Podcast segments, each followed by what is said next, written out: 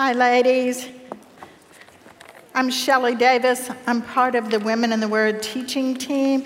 I love Women in the Word. I love being here with like minded women who are all studying the Word of God. It is such a blessing to see everyone at their tables doing their Bible study, Bibles open. Thank you for being here today. Now, I wonder how many of you have had family pictures taken recently. Maybe you do it every year. Maybe you're thinking about it, it's on your calendar because Christmas is coming, and those Christmas card pictures, we all begin to think, um, are we going to have a family picture for the Christmas card? You know, and family pictures are a great way to make uh, family memories, aren't they? And you know, family pictures also reflect the personality of your family. Um, my family, Billy and I, went and had our pictures taken with our youngest son and his family last spring. He was going to be deployed with the military for several months, and we wanted family pictures. They live in Florida, so a water setting was appropriate. We were all dressed in our best casual walking on the beach clothes.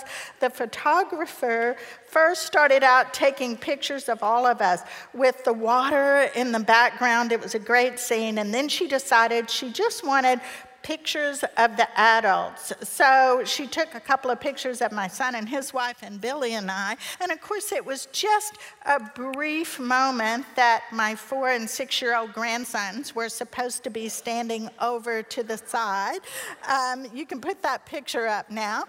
Um, yeah yeah, yeah. So, uh, in the twinkling of an eye, um, they were both in the water. And I don't know whether you can tell it here, but they're both soaking wet. And the, the four year old had essentially been swimming. I mean, he just dove uh, right in.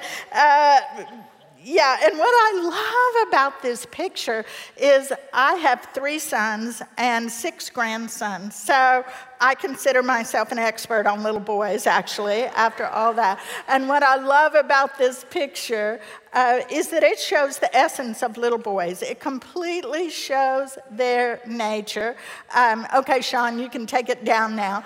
But um, it, eh, yeah, although I'd love to leave my grandchildren on the screen for the whole time. But this picture completely reflects the essence of little boys. There are three things that I know that little boys are drawn to dirt, fire, and water. And so if they're ever near water, they're going to be in the water. It doesn't matter if it's a puddle or a swimming pool or the beach, they're going to be in the water. And that picture reflects it. You know, today we're going to look at John's words in our Bibles. John's not talking about little boys, but he is talking about children because he is talking about what makes God's children identifiable as God's children. And John gives us what I think is a great family portrait here in these verses we're going to look at. So I want you to turn in your Bibles to 1 John chapter 2, and we are going to start looking at John's family portrait in verse 29. Let me read it. If you know that he is righteous, you may be sure that everyone who practices righteousness has been born of him. You know, John begins talking about God's family here by reminding us that everyone in God's family has actually had two births. We haven't just had one birth, we all actually have two because we have been born again. And it was Jesus who first talked about being born again, and it was John who wrote about being born again after Jesus said these words in John 3 3 on your verse sheet. Jesus answered him, Truly, truly, I say to you, unless one is born again, he cannot see the kingdom of God. So, here in John's letters, he's writing to his readers, John validates Jesus' words about being born again. Our spiritual rebirth is real. It is real. We were all born again when we accepted Jesus as our Savior by faith through grace, and it means that we have a new family. And the reason we have a new family is because we have a new father. All of us have a new father. We weren't born again into our original birth family. We weren't born again into some cosmic family that's out there somewhere. Instead, our rebirth, our spiritual renewal through faith in our Lord Jesus Christ has placed us all squarely in God's family. If we could see a visual of our new family portrait, we'd see God the Father, I think, on one side and God the Son on the other side, and I think the Holy Spirit would be right there in the middle of all of us. Now, if you've had family pictures taken or you look at other people's family pictures, many times you're going to see a theme or that family personality coming out in those family pictures. So when you get all those Christmas cards this year, I like to look through them and just think, oh, look at this family, look at this family. Um, you can tell a lot about family traits just from looking at their family portraits. I know one family um, that is the funnest family in the whole world, and every time they have a family picture made, they're all jumping in the air. Now, my family can't jump in the air, so we don't do that. But the, every time the photographer snaps that button for the snapshot, all five of them have their feet off the ground. And they do that every single time. And what it says every time I look at one of their family pictures is they are so fun, they are so spontaneous. John gives us an identifiable family trait here in this very first verse. It's not jumping in the air. I think it's really much better. Our family trait that identifies us as God's family is righteousness. It is righteousness. Now, righteousness is defined as the quality of being morally right or moral goodness. It's characterized by justice, uprightness, virtue. The Greek word that's used for righteous right here in our Bibles means innocent. It means holy. It means just, observing divine, divine laws. God, John reminds us that our God is a righteous God. He's inherently morally good for all eternity. The scriptures proclaim God's righteousness actually over and over again. If you do a search on your computer or on your online Bible for the righteousness of God, verse after verse is going to pop up in your search. I have a couple of verses on your verse sheet. Look at Psalm 145. The Lord is righteous in all his ways and kind in all his works. And Psalm 119, your righteousness is righteous forever. Your law is true. Our God is righteous.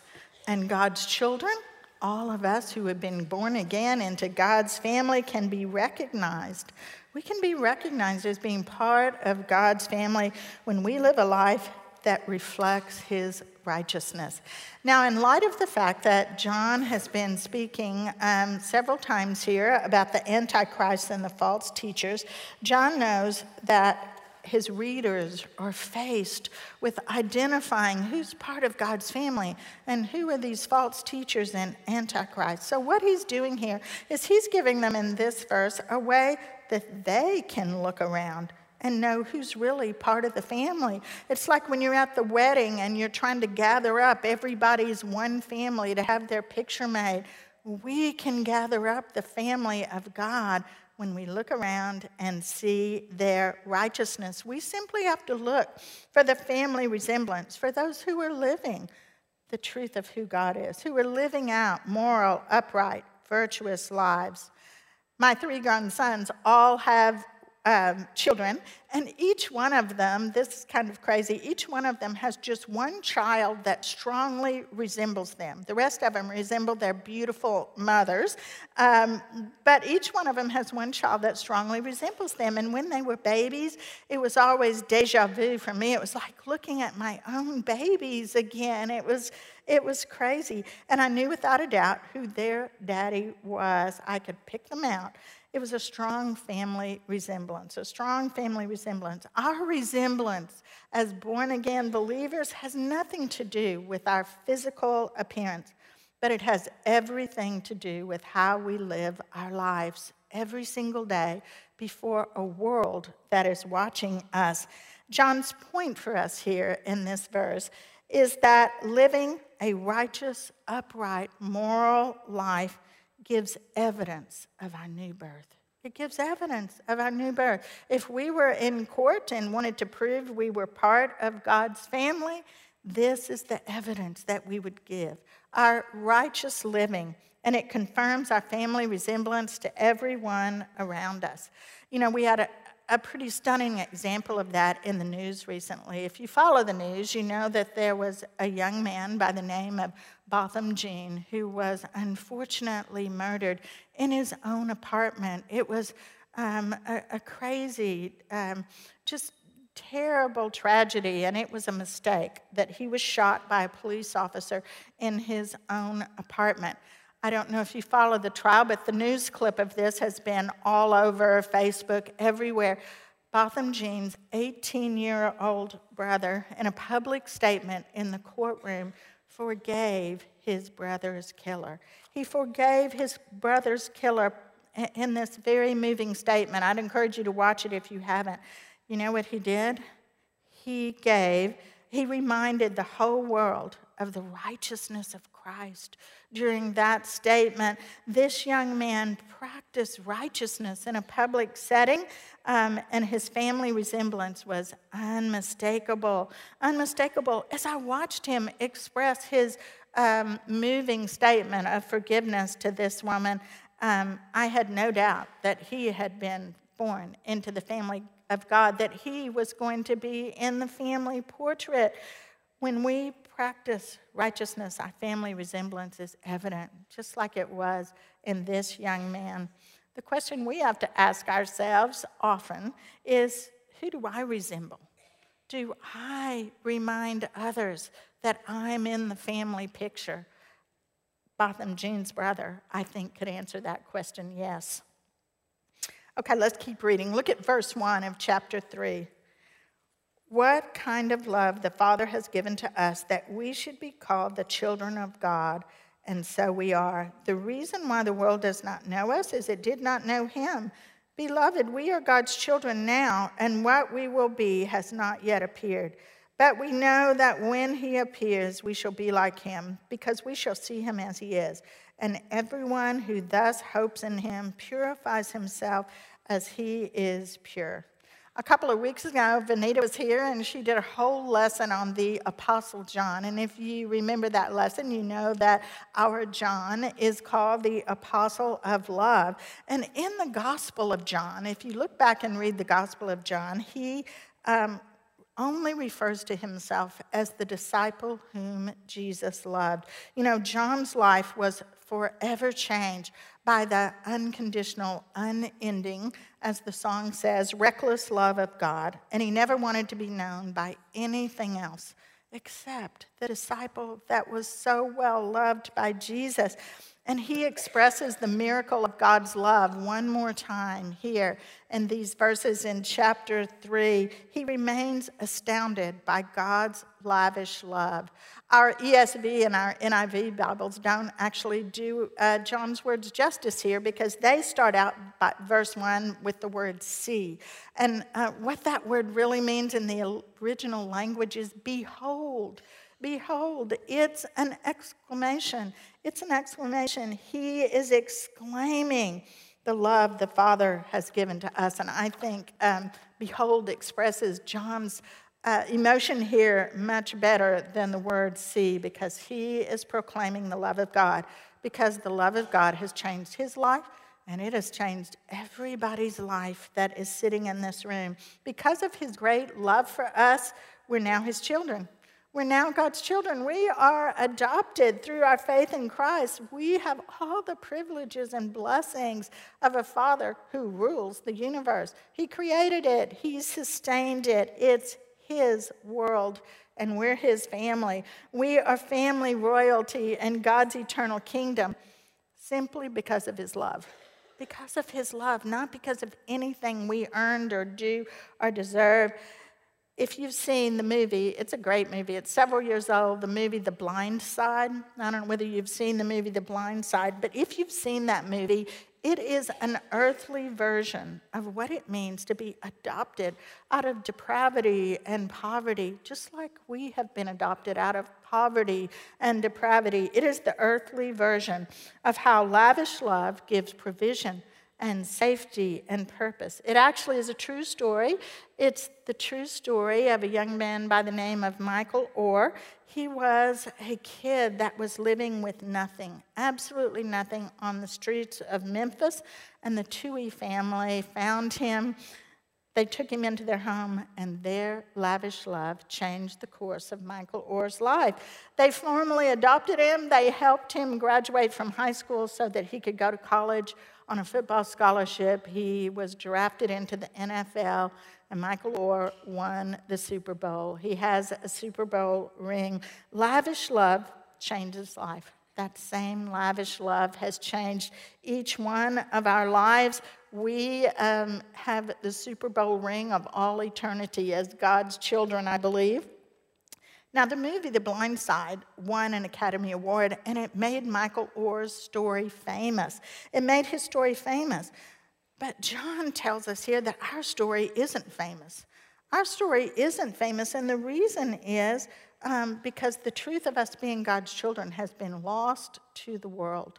The world doesn't know it, they haven't seen it, they don't understand it, and the reason is they don't know who our God is.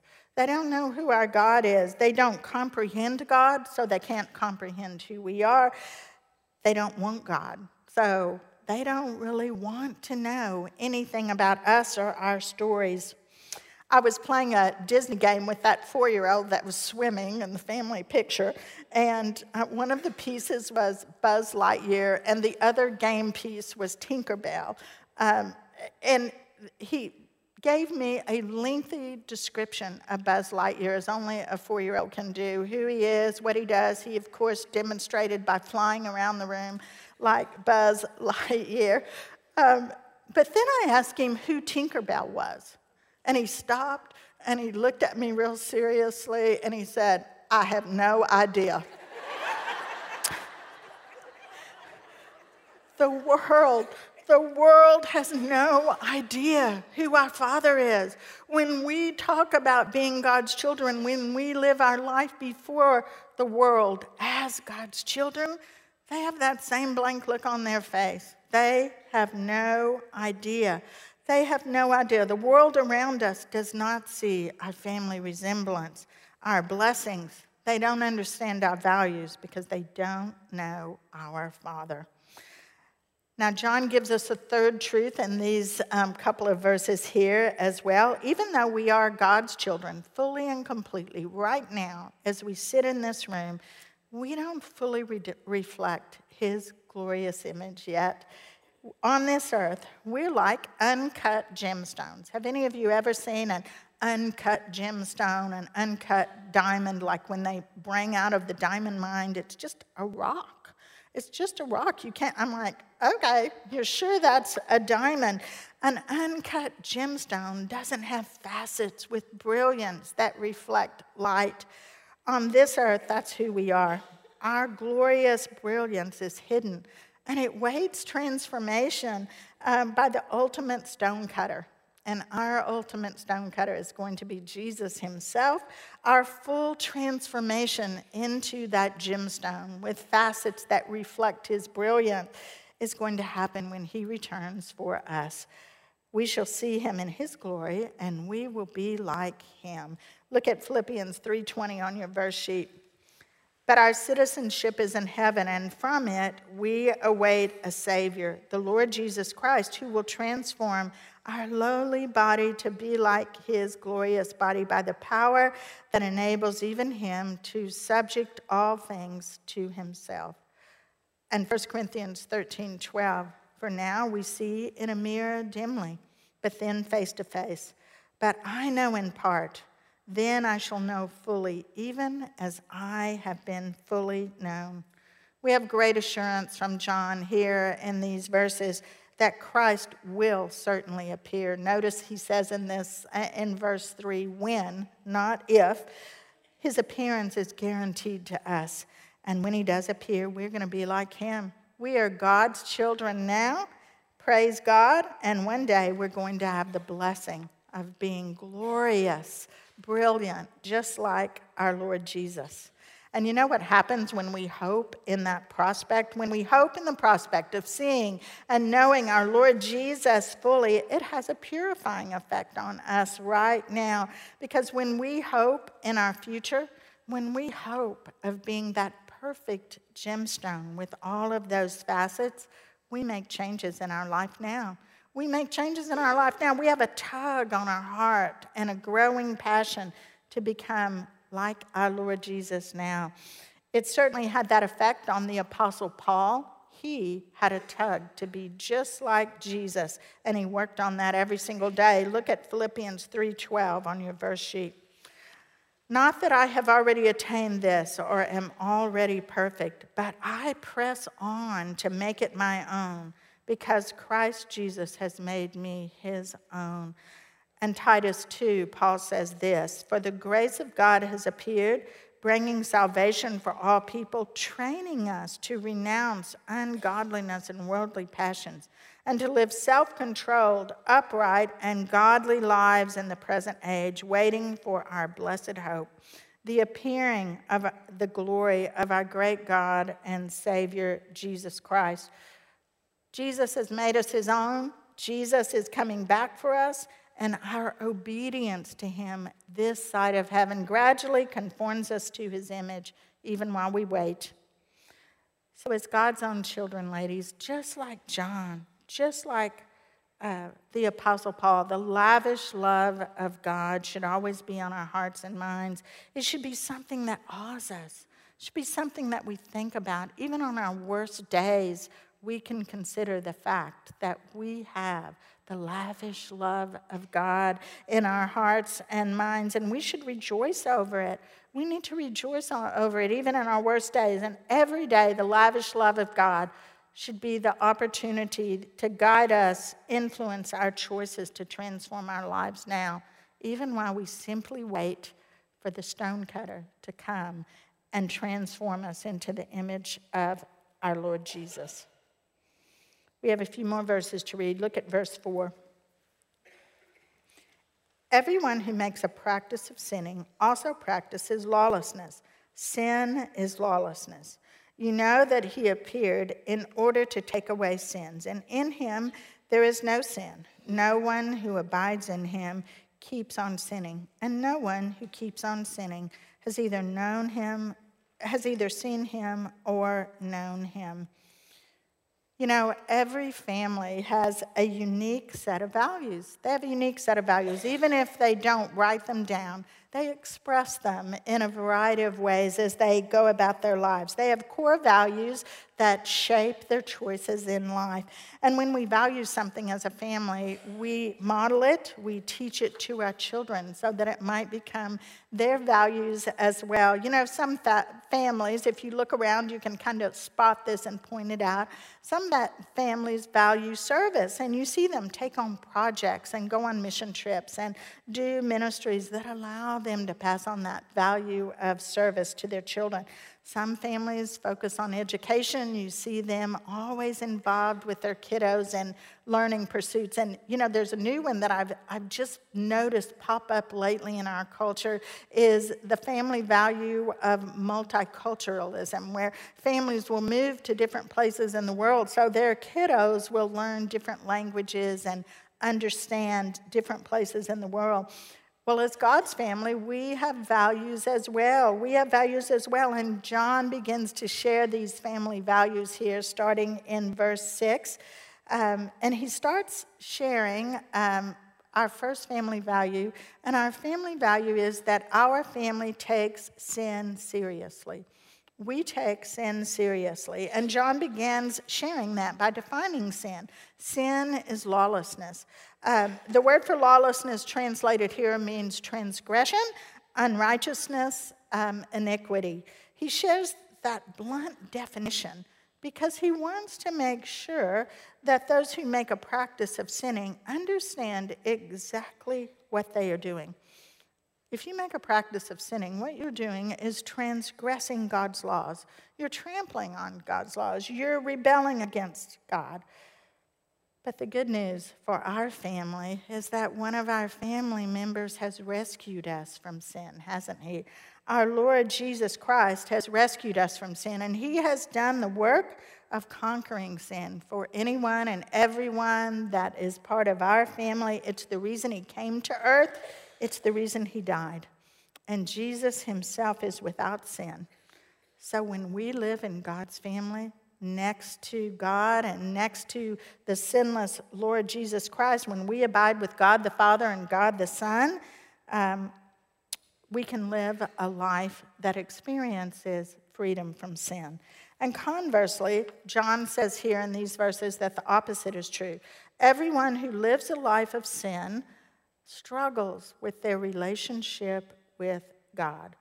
Now, um, John's statements in verse 6 have been debated by theologians for centuries as to their exact and precise meaning.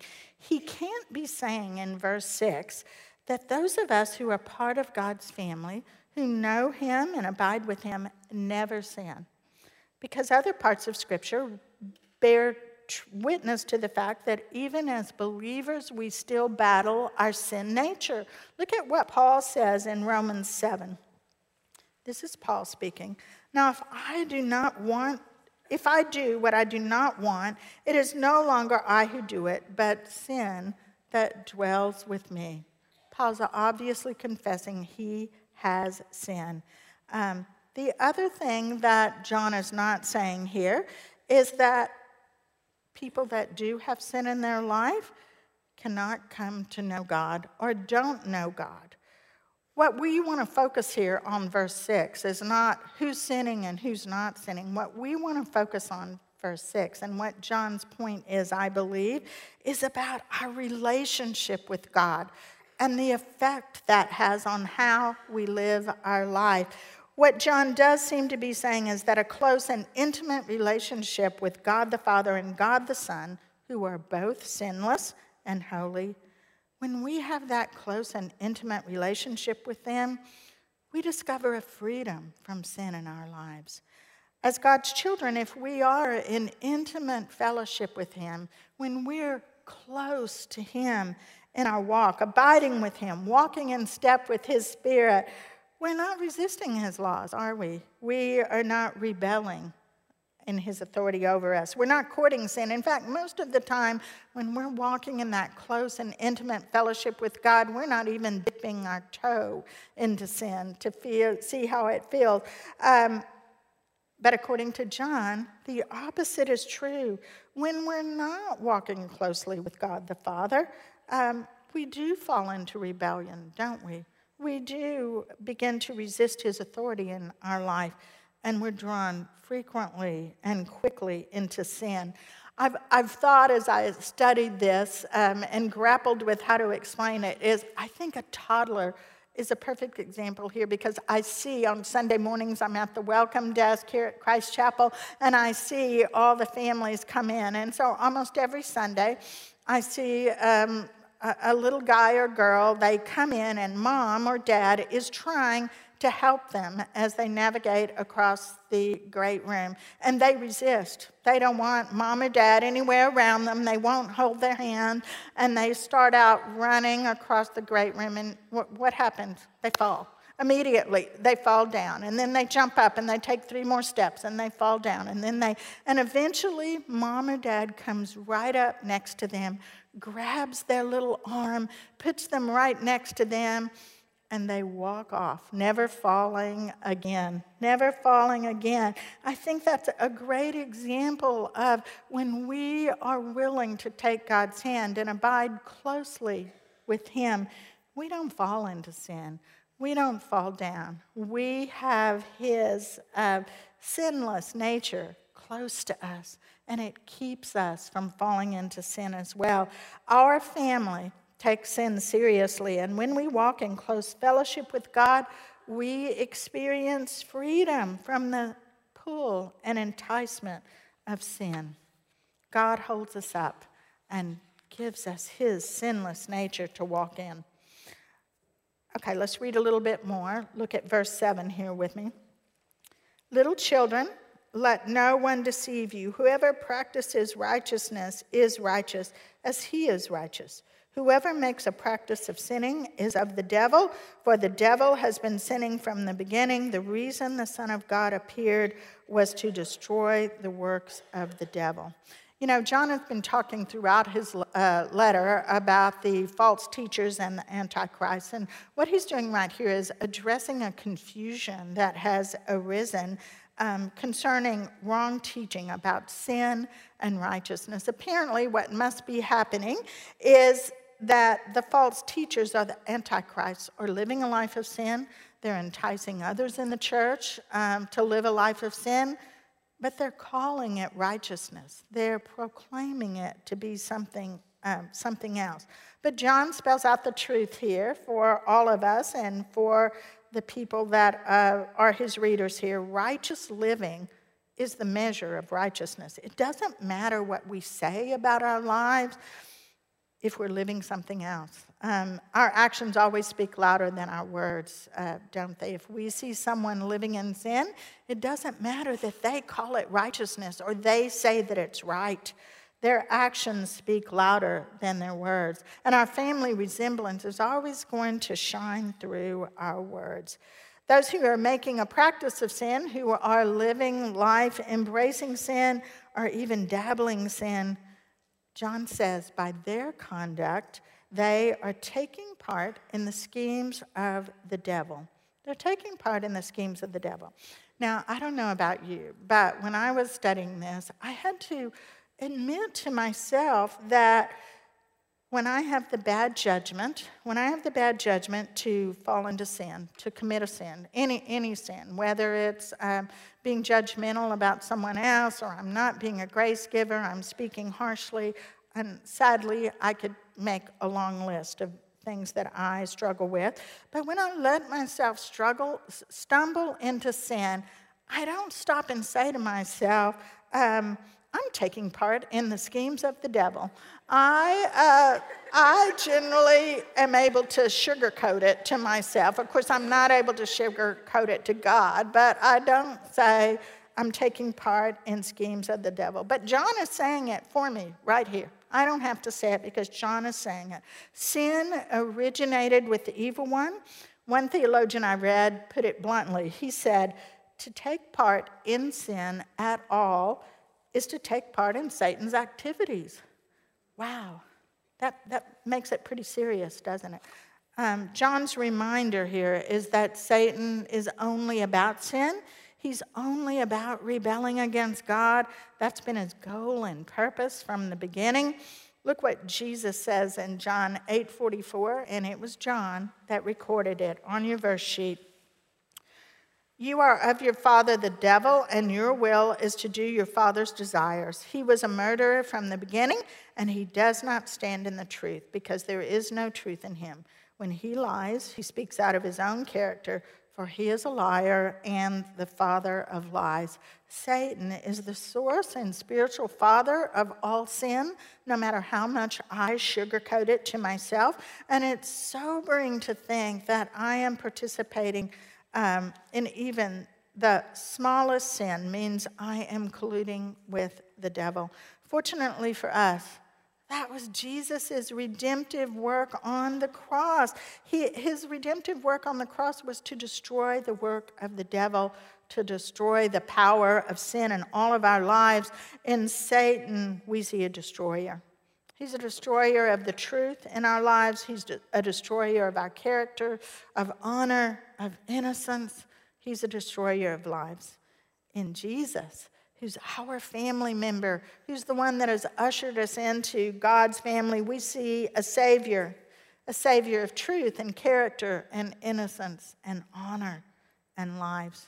John sees clearly that false teachers are trying to deceive God's children into mistaking sin for righteousness. His lesson to us is as God's children, we have got to be discerning. We've got to be discerning, not deceived when it comes to the world around us. Sin is never righteousness, no matter who tells us it is. Sin is never righteousness. Okay, look at verse 9 with me. No one born of God makes a practice of sinning, for God's seed abides in him, and he cannot keep on sinning because he has been born of God. So, our spiritual heritage comes into view here, and John's words in verse 9 have also had theologians uh, debating about this for years. There are actually books written on this one verse. So, does he mean Christians never habitually sin? They don't sin over and over again. Maybe they sin every now and then, but they don't make a habit of sinning. That's actually not what the original language has to say here. The original language here makes this an absolute statement, which is what is confusing about it. Or is John saying that born again believers never sin at all? Never sin at all. Um, John has already answered that question, hasn't he? If you think back to chapter 1, when we were studying chapter 1 together, in verse 8 of chapter 1, John answered this question because he says, If we say we have no sin, we deceive ourselves.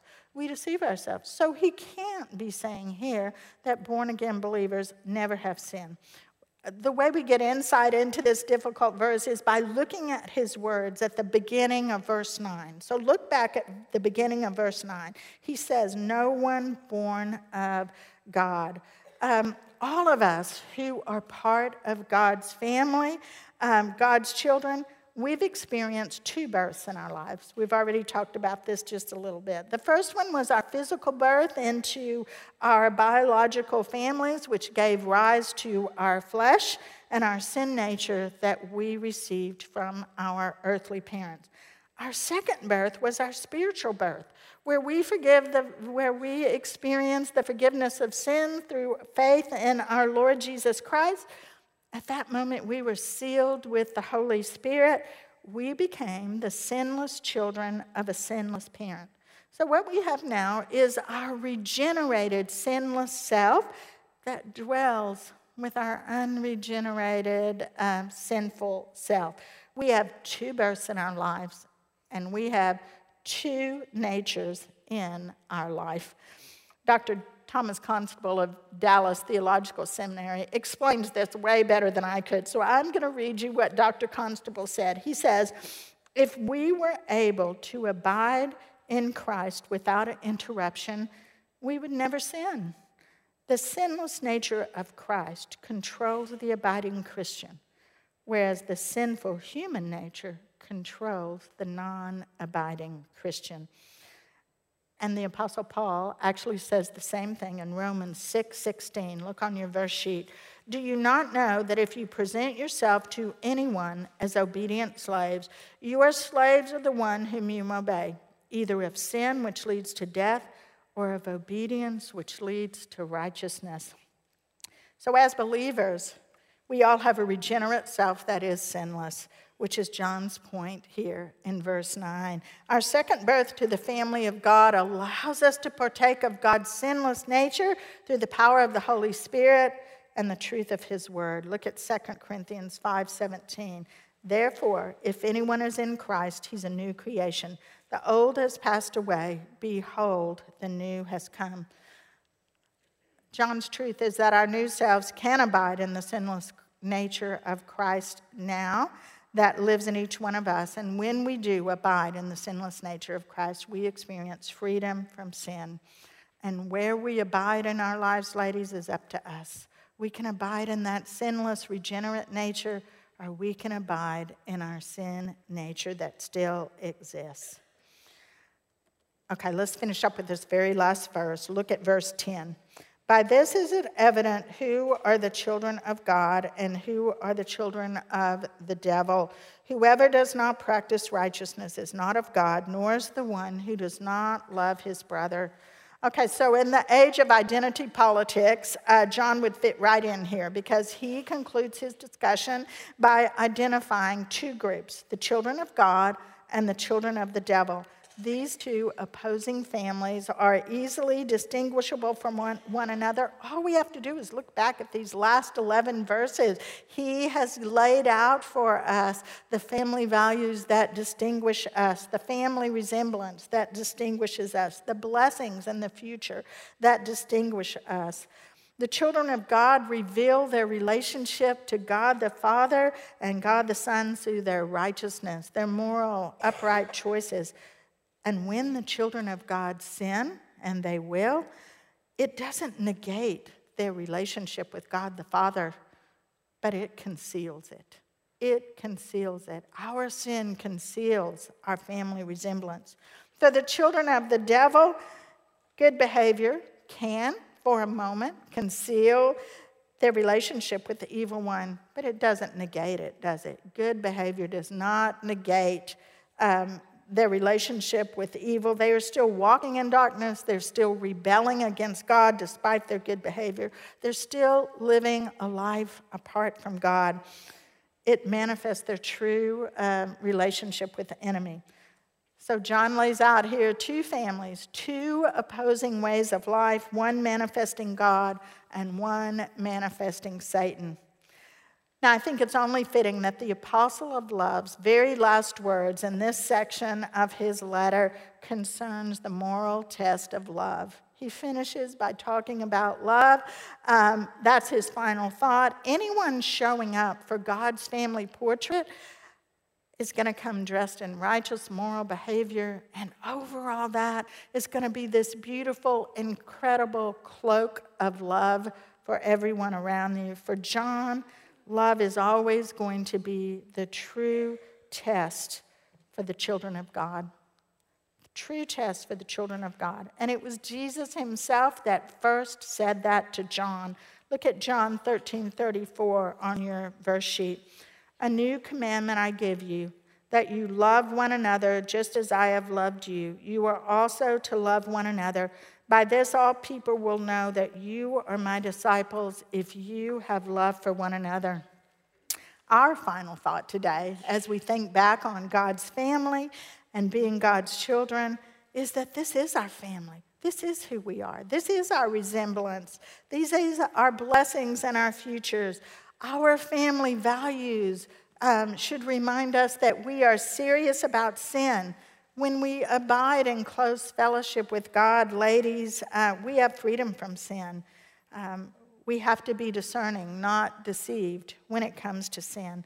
And above all else, John tells us we have got to love everyone around us. These are the family values that God's children need to know. They need to embrace. They need to live it out every day because when we do that, our family picture shows how much we all resemble our Father. Pray with me. Father, uh, what can we say? Your great love for us has um,